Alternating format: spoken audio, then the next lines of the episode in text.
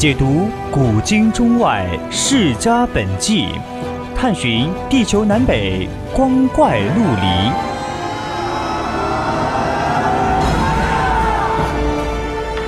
拨开历史迷雾，挖掘未解之谜。大千探奇，秘境追踪，VOC 广播电台百科探秘，为你展现神秘莫测的宇宙进程。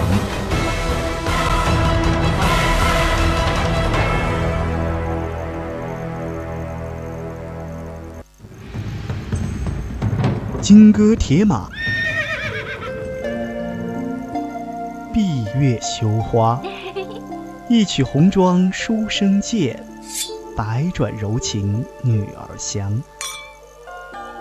叹不完几许英雄泪，伤不尽多少儿女情。名人印记，一古说今。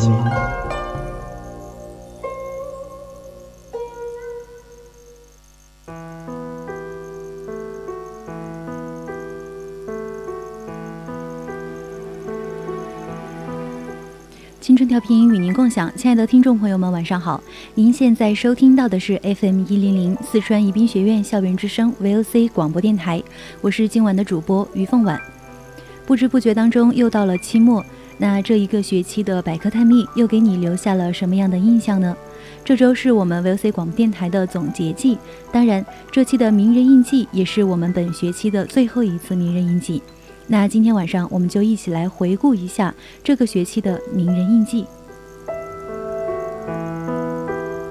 当然，在这里还是要再说一下我们的互动平台：短信平台零八三幺三五三零九六幺，以及 QQ 听友群二七五幺三幺二九八二七五幺三幺二九八。新浪微博上可以 VOC 广播电台，也可以 VOC 皖南。微信平台上面搜索拼音宜宾 VOC 一零零。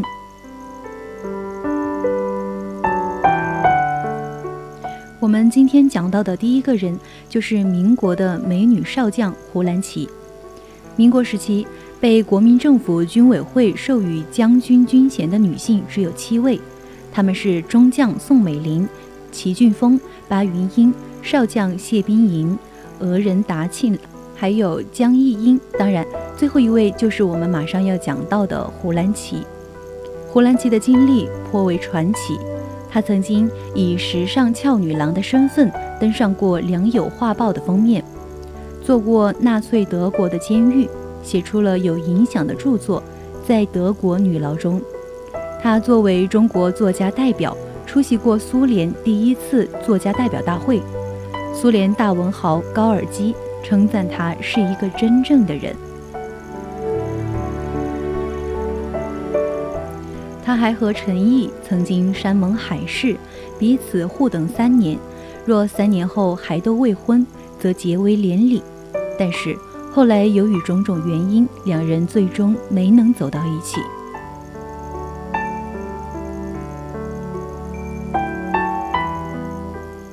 一九零一年六月二十二日，胡兰奇出生于四川成都，他的读书成绩一直很好。五四时期。他投入到反帝反封建的运动当中。一九二零年冬天，胡兰奇从成都玉秀女子师范学校毕业，不久又考入川南师范学校读书。一九二二年，胡兰奇认识了陈毅，他们成了亲密的朋友，几乎无话不谈。自从一九二七年大革命失败以后，胡兰奇与陈毅已经有十年没有见面。久别重逢后。喜悦之情难以言表。胡兰奇讲述了这些年的经历。陈毅在南昌与胡兰奇彻夜倾诉思念，于是定下了白首之盟。陈毅禀告父母得到同意，然而组织上却不同意。新四军大当家的项英亲自找胡兰奇谈话，说二人倘若结婚。则胡兰奇的党员身份就暴露了。胡兰奇是国民党的将军，还是留在国民党部队里，对革命更有贡献。二人只好痛哭而别。陈毅给胡兰奇写信说：“马革裹尸是壮烈牺牲，从容就义是沉默牺牲。为了革命，我们就吃下这杯苦酒吧。假如我们三年内不能结合，就个人自由，互不干涉。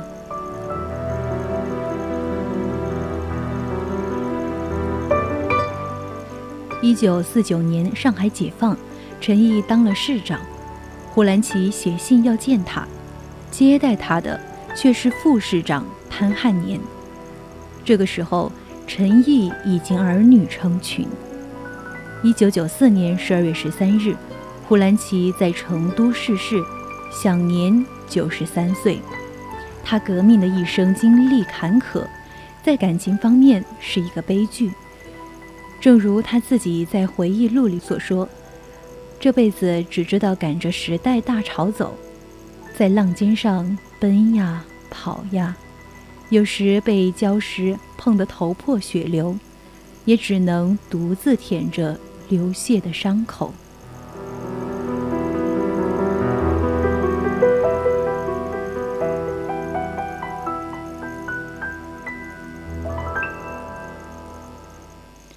刘半农曾经说过：“中国有两个宝贝，慈禧与赛金花，一个在朝，一个在野；一个卖国，一个卖身；一个可恨，一个可怜。”这又是怎样的传奇女子，竟然引得著名的画家张大千为她做肖像画，大师齐白石为她题写墓碑？这就是我们接下来要讲到的第二个人。赛金花。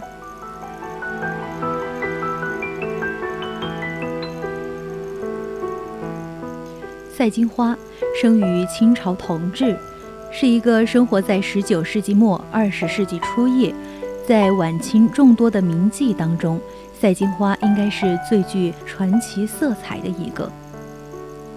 赛金花幼时因家境贫困潦倒，被迫在苏州的花船上当歌妓。一八八七年，前科状元红军因回乡守孝，在一次巧遇之中，红军对赛金花一见倾心，便将赛金花纳为二房姨太太。再后来，红军奉旨为驻俄、德、奥、和的四国公使，赛金花也跟随前往，而恰恰就是这一次的远洋经历，才造就了他深厚的传奇故事。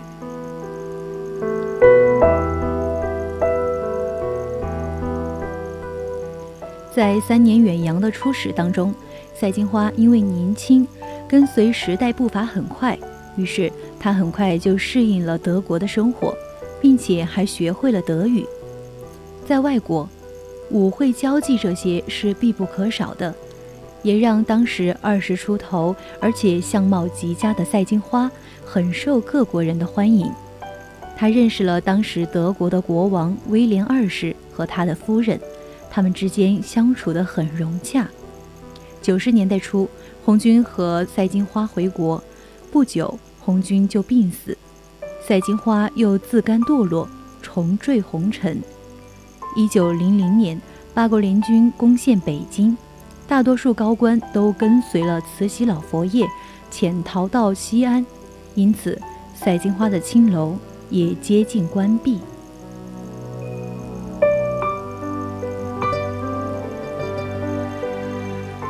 在青楼关闭之后，赛金花暂时居住在了一位朋友的家里。一天夜晚，德国军官在强掳民房找军粮，赛金花听到他们在讲德语，于是上前试探交流。再后来，赛金花便住进了德国驻华大使馆。有一次，赛金花看见正在被德国士兵捶打的太平运动时的几个犯人，那时。赛金花见国人眼中神圣的皇家公园被联军占领，面目全非，本能的爱国之心由此被唤起。他说：“我虽然是个妓女，却究竟是中国人。遇着可以帮助中国的地方，自然要出力相助。”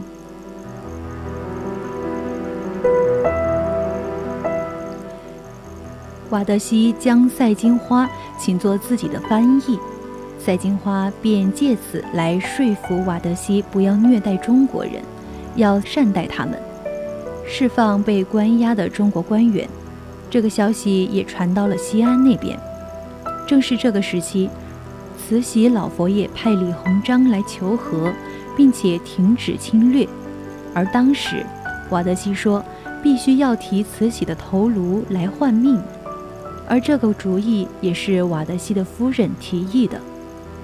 在这个为难之时，赛金花答应帮助李鸿章说服瓦德西的夫人。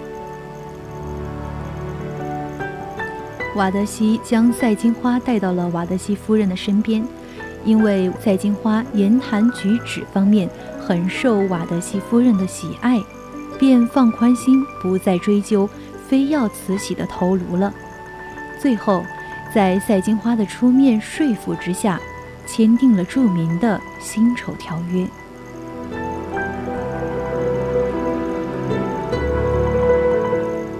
赛金花一生充满了传奇的色彩，她出入豪门，沦落风尘，命中克夫，没有子嗣，在一九三六年去世，终年六十七岁，葬于陶然亭公园。著名的画家张大千为他做肖像画。齐白石为他题写墓碑，他亲笔题写的“国家是人人的国家，救国是人人的本分”，至今还犹存于博物馆当中。赛金花她那一颗爱国之心，比起当时卖国贼汉奸，尤胜千万倍。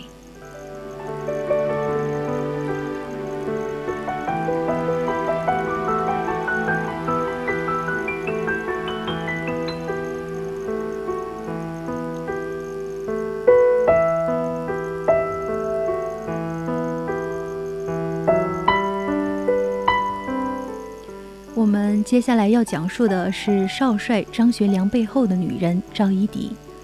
这个陪伴少帅多年的女人，是什么让她舍弃自己优渥的生活去追随少帅？她和少帅张学良之间又有着怎样的感情纠纷呢？我们今天又一起来回顾一下这个痴心的女子赵一荻。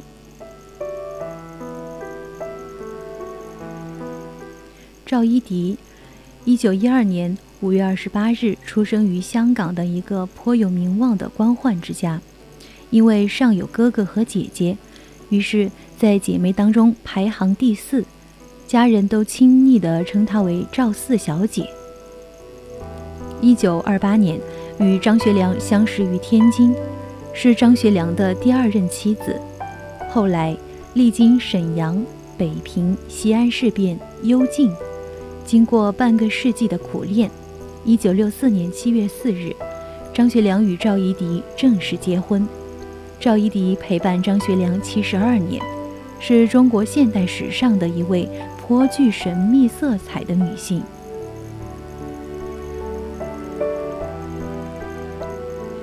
赵四小姐天生丽质，而且聪明灵慧，十四五岁就成为了《北洋画报》的封面女郎。在天津的一次舞会上，作为民国初年四大公子之一的少帅张学良，与来这里看热闹的赵四小姐相识，两人一见钟情，从此坠入爱河。当赵四小姐的父亲得知小女儿和有夫之妇的张学良在一起，气得脸色铁青，并且将赵一荻软禁起来。与此同时，少帅府内也不平静。张学良的原配夫人于凤至，只给赵一荻秘书的地位，没有给她正式夫人的名义。但是，这些都丝毫没有动摇赵四小姐对张学良的爱情。她心甘情愿地以秘书的身份陪伴着他。后来，心胸大度、温柔贤惠的于凤至。被赵四小姐的一片真情所感动，他主张在少帅府东侧建立起一栋小楼，让赵四小姐居住。两人还以姐妹相称，和睦相处。一九二九年，赵四小姐为张学良生下了一个儿子。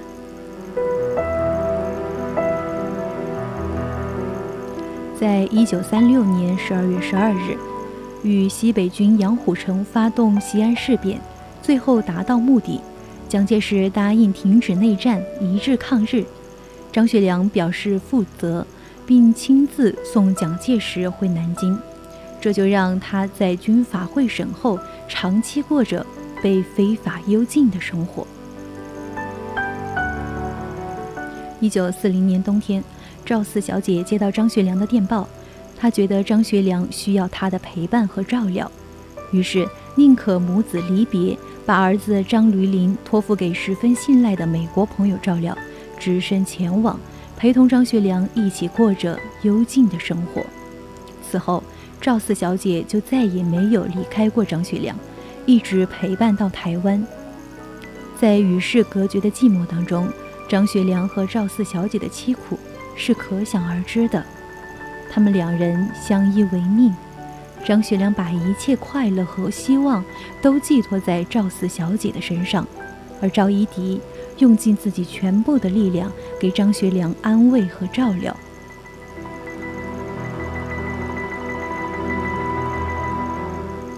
好的爱情能够留存于记忆，刻骨的爱情能够灌注于建筑，时间越久越值得回忆。有了情感的衬托。建筑便不再是一般的建筑，它已经是人们思古怀旧的历史载体。阅读这些凝固的历史，可以唤起人们很多的思考。张学良和赵四小姐百年之后的力量仍在延续。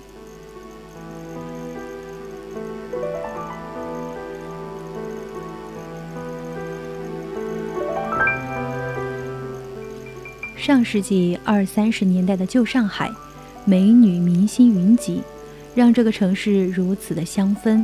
而交际场上的风头最足的交际花，就非唐英莫属了。那年，唐英与陆小曼被称为交际场上的明星，素有南唐北陆之说。早期，陆小曼在北平，后来也到上海，还与唐英同台演出过。唐英与陆小曼是两道不同的风景。后来，陆小曼被人熟知是与诗人徐志摩有关，而在当年，唐英的风采确实无人能及。这里所说的交际花，当然不是陈白露和赛金花那样的交际花，而是出身于豪门的名媛，她们尊贵高雅，经过系统的培训。才得以长成。唐英长相漂亮，五官有着一种西洋的风情，举手投足惹人瞩目。他出身名门，父亲是早年留德的名医，兄长是宋子文的亲信，曾经因为代替宋子文一死而受到了宋子文的照顾。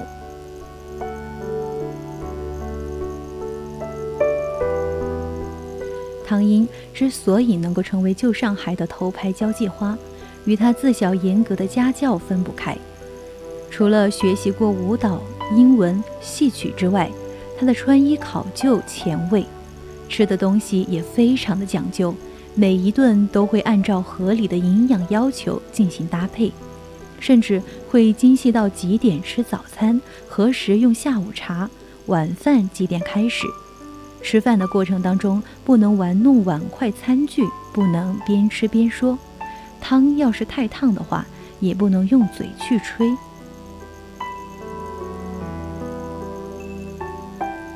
唐英花性年华就嫁给了沪上的豪商李云舒的公子李祖法，婚后夫妻性格不合，在一九三七年离异。不久后，嫁给北洋政府国务总理熊希龄家的七公子做少奶奶。一九四八年，唐英去了香港，后来移民去了美国。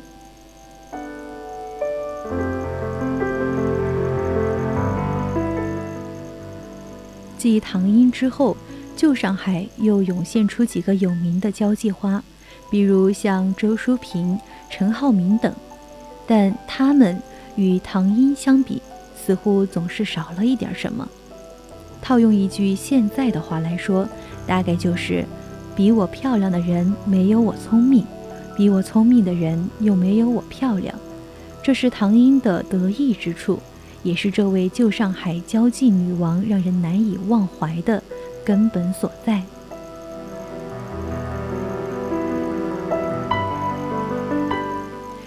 不知不觉，现在已经是北京时间的二十一点二十六分了。我们今天回顾的这些民国奇女子，谁又给你留下了深刻的印象呢？那我们这个学期的名人印记总结季到这里就要和大家说再见了。